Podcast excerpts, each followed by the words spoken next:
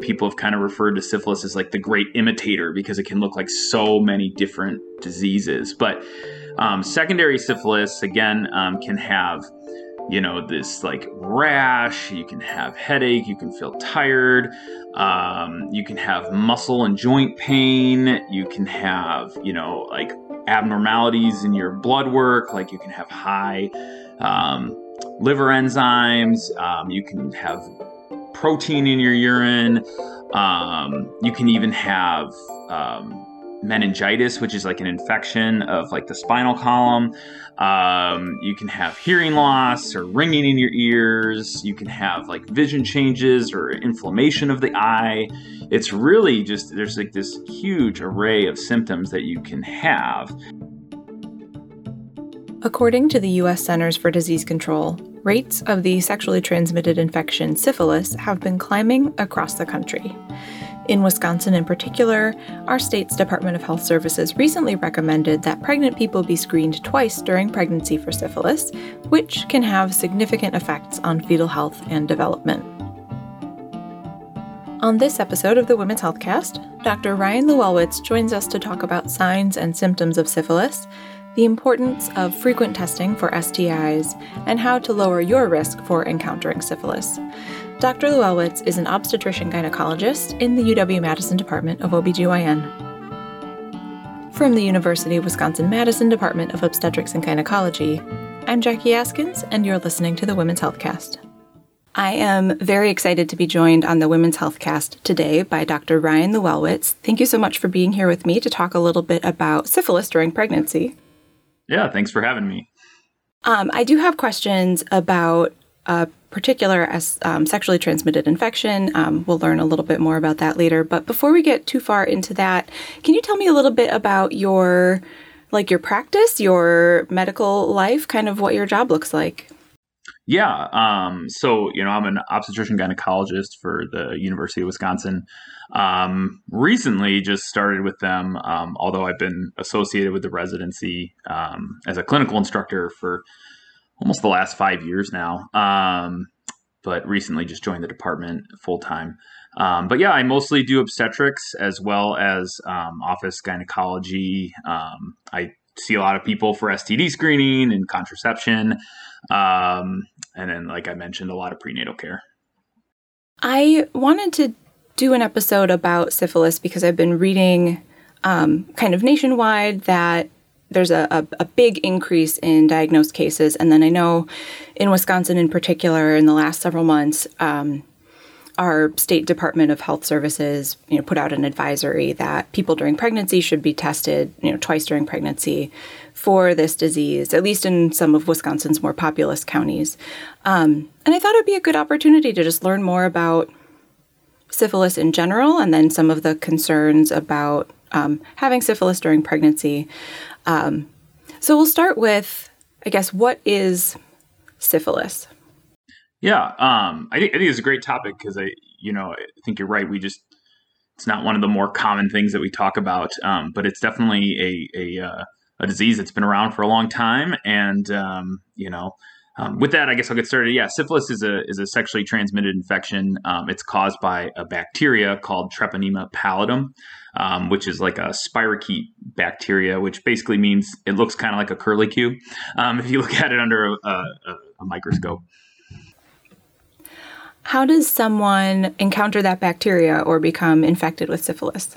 Yeah, like like I mentioned, it's a sexually transmitted infection. So you know, it's, if someone would come into contact with it by having unprotected um, intercourse with someone who's already infected.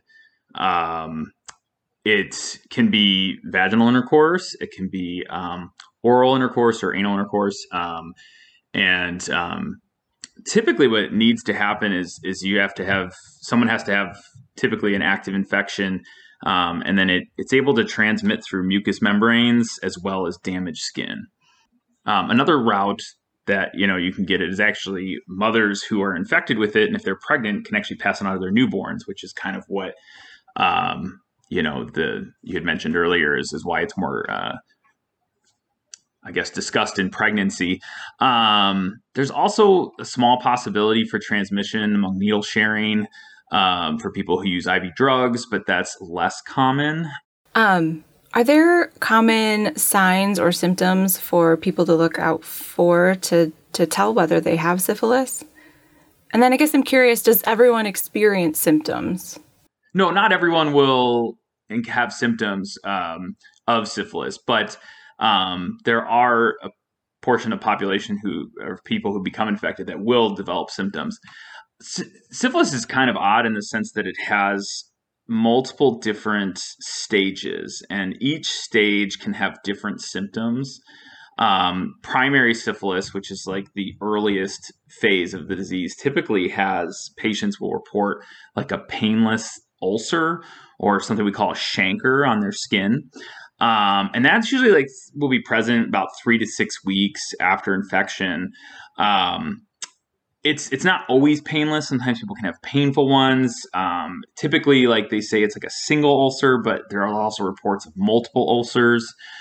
Um, and then when you get into secondary syphilis, then it becomes a little bit more um, just there's just a wide range of symptoms. You know, I mean, people have kind of referred to syphilis as like the great imitator because it can look like so many different diseases. But um, secondary syphilis, again, um, can have, you know, this like rash, you can have headache, you can feel tired, um, you can have muscle and joint pain, you can have, you know, like abnormalities in your blood work, like you can have high. Um, liver enzymes. Um, you can have protein in your urine. Um, you can even have um, meningitis, which is like an infection of like the spinal column. Um, you can have hearing loss or ringing in your ears. You can have like vision changes or inflammation of the eye. It's really just there's like this huge array of symptoms that you can have, and so it makes it hard sometimes to diagnose um, uh, from or you know differentiate it from other diseases um, and then and then there there is also a tertiary or, or there's a latent phase where in be, you know after you get through the secondary phase there's this latent phase where you may not have any symptoms at all. And then you can actually develop what we call tertiary syphilis which is a much later progression of the disease. Um, and um, I think we'll we'll kind of touch on that in a little bit here, but it's it's it's uh, again it's got even more abnormal findings and, and different you know you know disease or different uh, different presentations. Do some of the symptoms that you described in secondary syphilis arrive over time? So, like if if someone became infected, didn't um, have it like diagnosed or treated early does the disease kind of like morph and develop the longer that someone is infected without it without it going treated? Yes and no. Um, you know, like for some patients, they'll they'll they will, yeah, they'll progress and kind of like develop different things along the way. But like I said, sometimes patients will just go from one stage to the next. And like, again, there's a possibility that you may, you know, progress quicker into like a stage where you just don't have a lot of symptoms. Um, and like I kind of mentioned that when you, if you leave it undiagnosed and untreated for a long time, about 20 to 5 to 40% of those patients will again develop this tertiary syphilis. Um, and I can just talk about that now. The tertiary syphilis is is is again, it's like the latest or the last manifestation of uh, syphilis, and um, it can it can affect all sorts of systems as well. You know, you can have cardiovascular issues, um, like you can have you know, which can affect like your heart valves and your aorta, which is like a large vessel that goes from your heart, you know, to the rest of your body. Um, you can develop these things called gummas, which are these basically like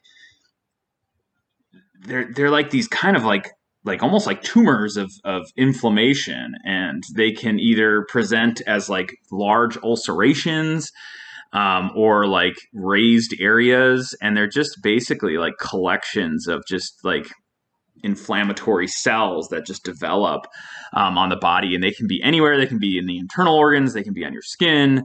Um, you can also develop uh, you know i'd kind of talked about um, meningitis, where you can get like a meningovascular neurosyphilis, which is basically you have inflammation of your arteries of the spinal cord of the brain, um, and then you know, which could lead to basically a stroke at some point. Um, you can have people where it the the syphilis gets into the patient's brain and then it can cause dementia. And there's a condition known as tabes dorsalis, which uh, is basically when the uh, syphilis infects the the nerve roots in the the brainstem there.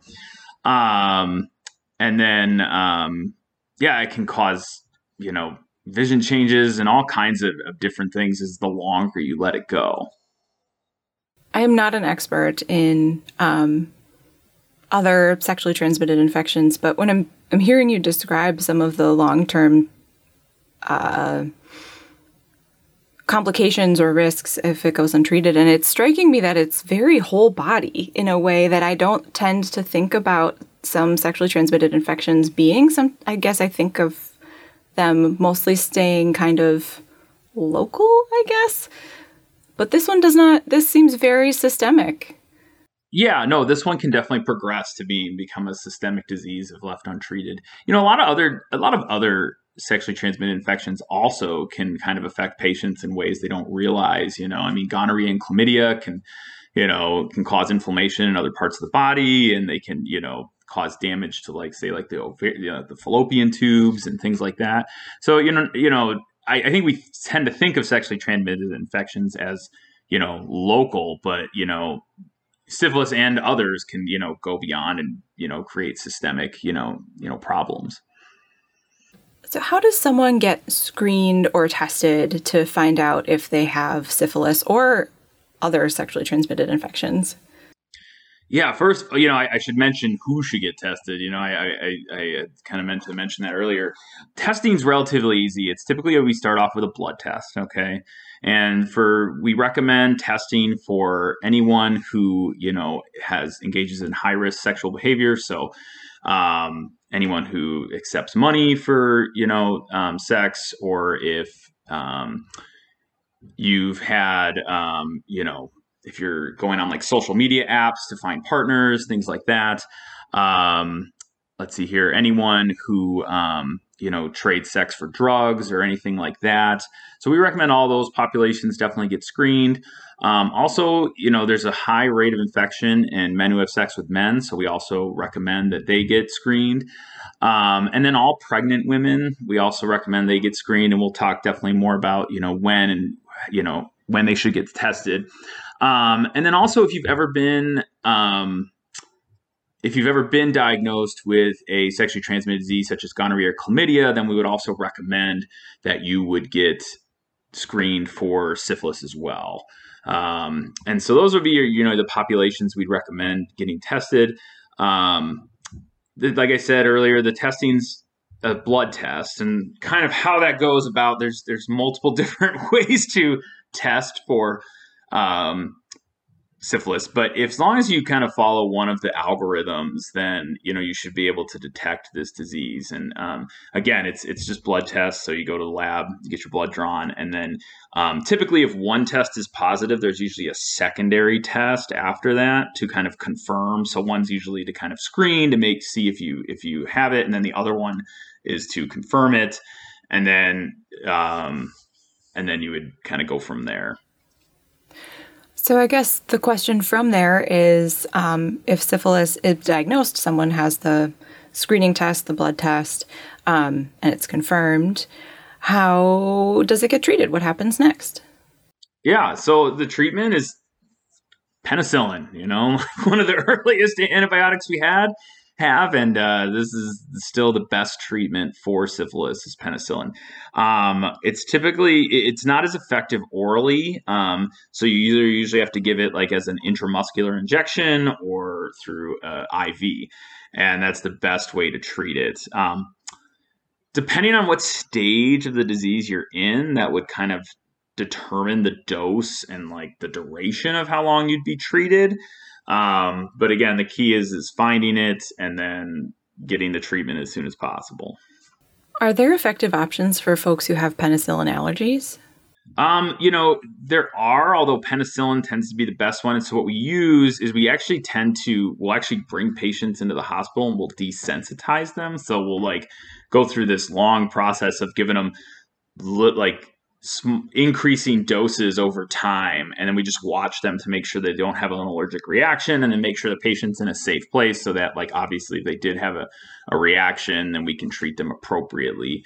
Um, i've done this once in my life and um, it was pretty wild you know you brought somebody in and you just kind of like yeah the pharmacy dosed this huge you know like like regimen of different doses of penicillin and then slowly throughout the day, we just kept giving this patient higher and higher doses of penicillin until they were finally treated. I wanted to talk to you in particular. I mean, I, I wanted this whole baseline of understanding the disease better, but um, not super long ago last year, I saw an advisory from our state Department of Health that was um, advising that pregnant people in some of Wisconsin's more populous counties get screened twice during pregnancy for syphilis. Um, and so I have a few questions about that, starting with uh, why is it so important that pregnant people are screened for syphilis?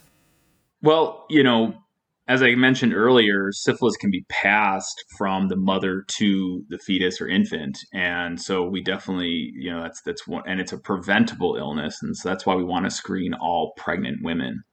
Um, as far as why they, you know, Wisconsin Department of Health uh, issued this advisory is because um, we've actually seen a huge increase in um, incidence of uh, syphilis in the state of Wisconsin. Um, in Milwaukee, which I think had the highest percentage increase, was 300% since the beginning of the pandemic. Um, and actually, the largest group was women of childbearing age. Um, so, so the um, the recommendation typically has been just screen somebody in the first trimester um, unless you're living in a high risk area, which now the populous counties of Wisconsin are now in that high risk um, area. So now the, the, recommendation is to screen in the first trimester as well as in the third trimester. Interestingly, the the WHO or the World Health Organization they've been recommending twice. Um, you know, screening twice during pregnancy for quite a while. So they again recommend first trimester and third trimester screening as well.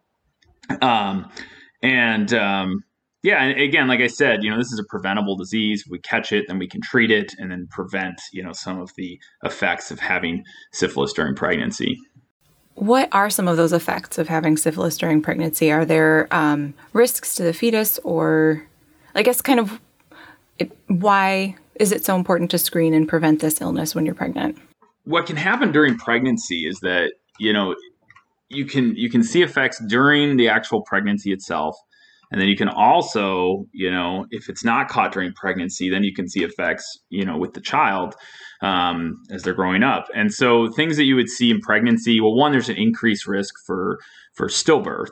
So, you know, find diagnosing this and treating it will prevent, you know, stillbirths from happening.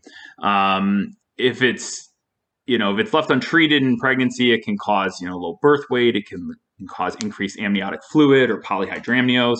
It can cause something called placentalomegaly, which is where the placenta gets enlarged. Um, it can cause the fetal liver to get enlarged, hepatomegaly.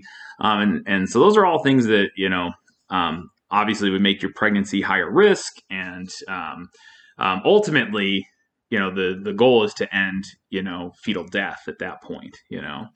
Um, if a baby is born and they've you know contracted congenital syphilis um, they can have a wide again another wide range of of different um, symptoms um, one of the the more common ones that you know is described as as a rash and it's uh, vesicular bullous rash which basically these you know children develop these kind of like blisters almost all over their skin and they they have their skin peels off. Um, but they can also develop meningitis which again is that inflammation of the brainstem.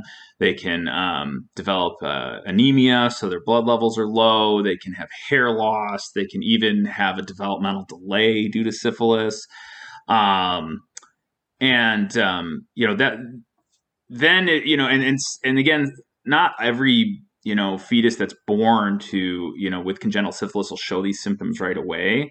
So sometimes it'll even be kind of like a late onset, like we talked about with with um, with adults and um, you know the later symptoms again wide range but they can have um, you know abnormally shaped teeth and they can have um, issues with bones they can have um, uh, they can have deafness um, you know um, there's uh, just a wide range of, of different different symptoms that they can that they can develop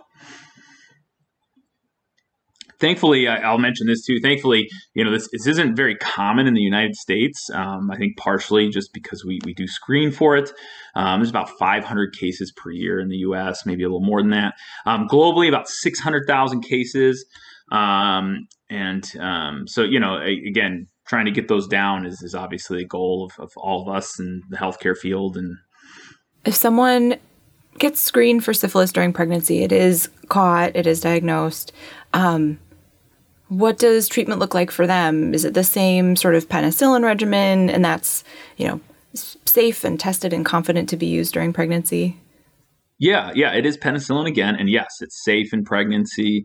Um, you know, we have we've like I said, I've treated patients for this before, um, and um, you know, penicillin doesn't have any known you know birth defects or anything like that, you know, and so penicillin's safe in pregnancy. Treatment is safe. It's it's definitely definitely way safer to treat than to let this you know go undiagnosed and untreated in pregnancy. So uh, I definitely would recommend everyone get tested and, and treatment if advised. Is syphilis something that you can encounter and become infected with multiple times in your life? Um, is it something to be like regularly tested for?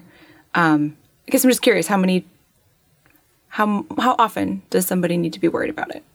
Yeah, you know, syphilis is interesting in that sense that repeat infections are actually um, common or can't you don't like develop a resistance i guess is my thing you know? And so you can kind of just keep passing this back and forth you know? And actually your reinfections tend to be less symptomatic than a primary infection. So um you know I, I think it's good to be tested on a regular basis if you are in one of those high risk groups that we mentioned. Um, you know and it's it's it, it, that's one of the things where they think that there's these these incidences is that um, you know people are potentially just kind of like passing it back and forth. So even if you get treated, you know, if if if someone that you know you are, are sexually active with doesn't get treated, then you can just get it again, you know. And then because you don't necessarily know that you have it because it's not as symptomatic this ne- next time, then you know you're just going to keep passing it along. And so you know for for anyone who you know um, is in a high risk population you know you know you can i would get tested at least yearly you know if and if you know if you're um, if you're feel like you need more then then you can always come in and get more testing you know um, I think as as a gynecologist, you know, I'm if you come in and need testing, I have no qualms about ordering it and getting it done for you. Um, and and so you know, and and uh, I just want to encourage anybody that's out there listening. You know, if, if there's any concern about judgment or anything like that, you know, in in in our world, you know, we deal with people from all walks of life, and you know, our goal is only to help make sure you're healthy and the people that you know you interact with are healthy. So you know, no judgment from us just you know we want you to be healthy so come on and get tested if, if there's any concern at all. Overall then what are your top recommendations for people to lower their risk for or help prevent the spread of syphilis? Yeah first things first would be use condoms you know i think i think you know uh, a barrier method of contraception is going to be you know the best way to prevent uh, the transmission of uh, syphilis. Um, and I did even see some studies where that wasn't 100%, but I mean, nothing is 100%, but that's going to be your best, you know, way, you know. Um, next is to get regularly screened and tested. Um, and especially, you know, if you're if you have different, you know, multiple partners or you're engaging in high risk behaviors, such as, you know, you know, you're exchanging, you know, sex for money or drugs or anything like that if you're pregnant um, or men who have sex with men. I mean, any of these high risk populations, I would just recommend come on in and get regularly tested and screened. Um, and then, um, as well as you know, getting prenatal care if you're pregnant, then you know, getting prenatal care, we're going to get you in the system, be able to get you tested, um, and uh, those are going to be your best ways to prevent this. Dr. Lewelwitz, thank you so much for joining me today. This was very helpful and informative conversation. I appreciate your time. Yeah, thanks for having me. I really appreciate you inviting me on today. The Women's Healthcast is a production of the UW Madison Department of OBGYN. This episode was produced and engineered by Rob Garza. You can find the Women's Healthcast on Apple Podcasts, Spotify, or wherever you get your podcasts. And you can follow us on Facebook, Twitter, and Instagram at WISCOBGYN. Let us know how we're doing, rate and review us in your podcast app, and let us know what health issues you'd like to learn about at the link on our podcast page. Thanks for listening.